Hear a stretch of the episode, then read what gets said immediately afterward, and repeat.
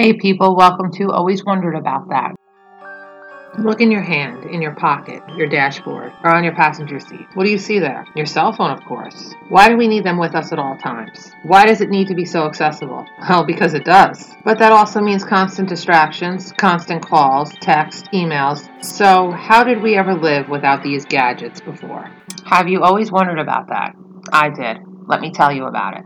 Well, we did. We lived years without a cell phone. We use the house phone. Does anyone have a house phone anymore? Or a payphone? Find a payphone now. I've seen three. One in Fordham, Manhattan, and Valhalla. My boss told me a funny story about two kids walking up to a payphone and not knowing what it was. They were looking at it like it was something from another dimension. Too funny. Those silly cell phones are running our lives. Somehow, someway, we think if we don't have them, we're going to miss something. But we missed calls on our house phones and we didn't fall apart. We just listened to the message and called them back. The calculator is the funniest part. They always said we needed to learn math because we won't always have a calculator. Joke's on them. But it's not only that.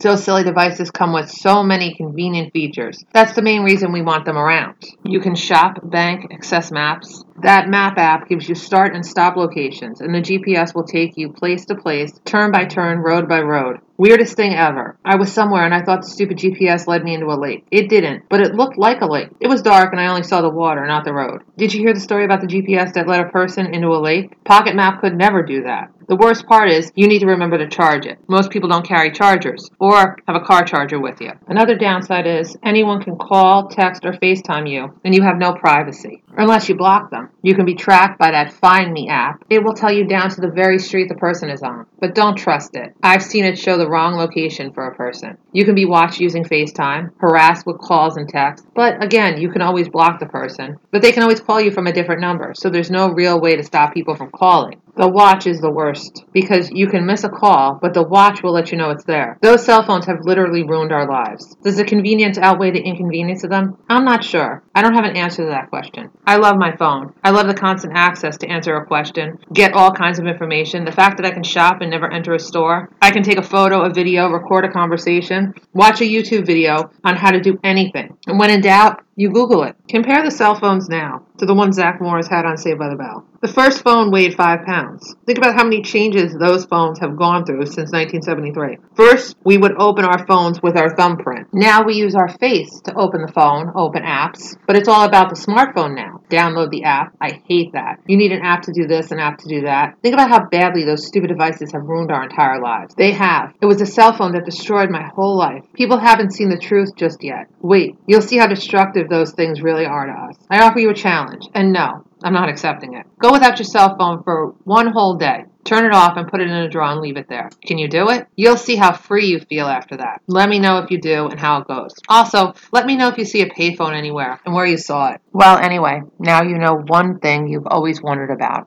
Hope you come back for more. Talk to you soon. Bye.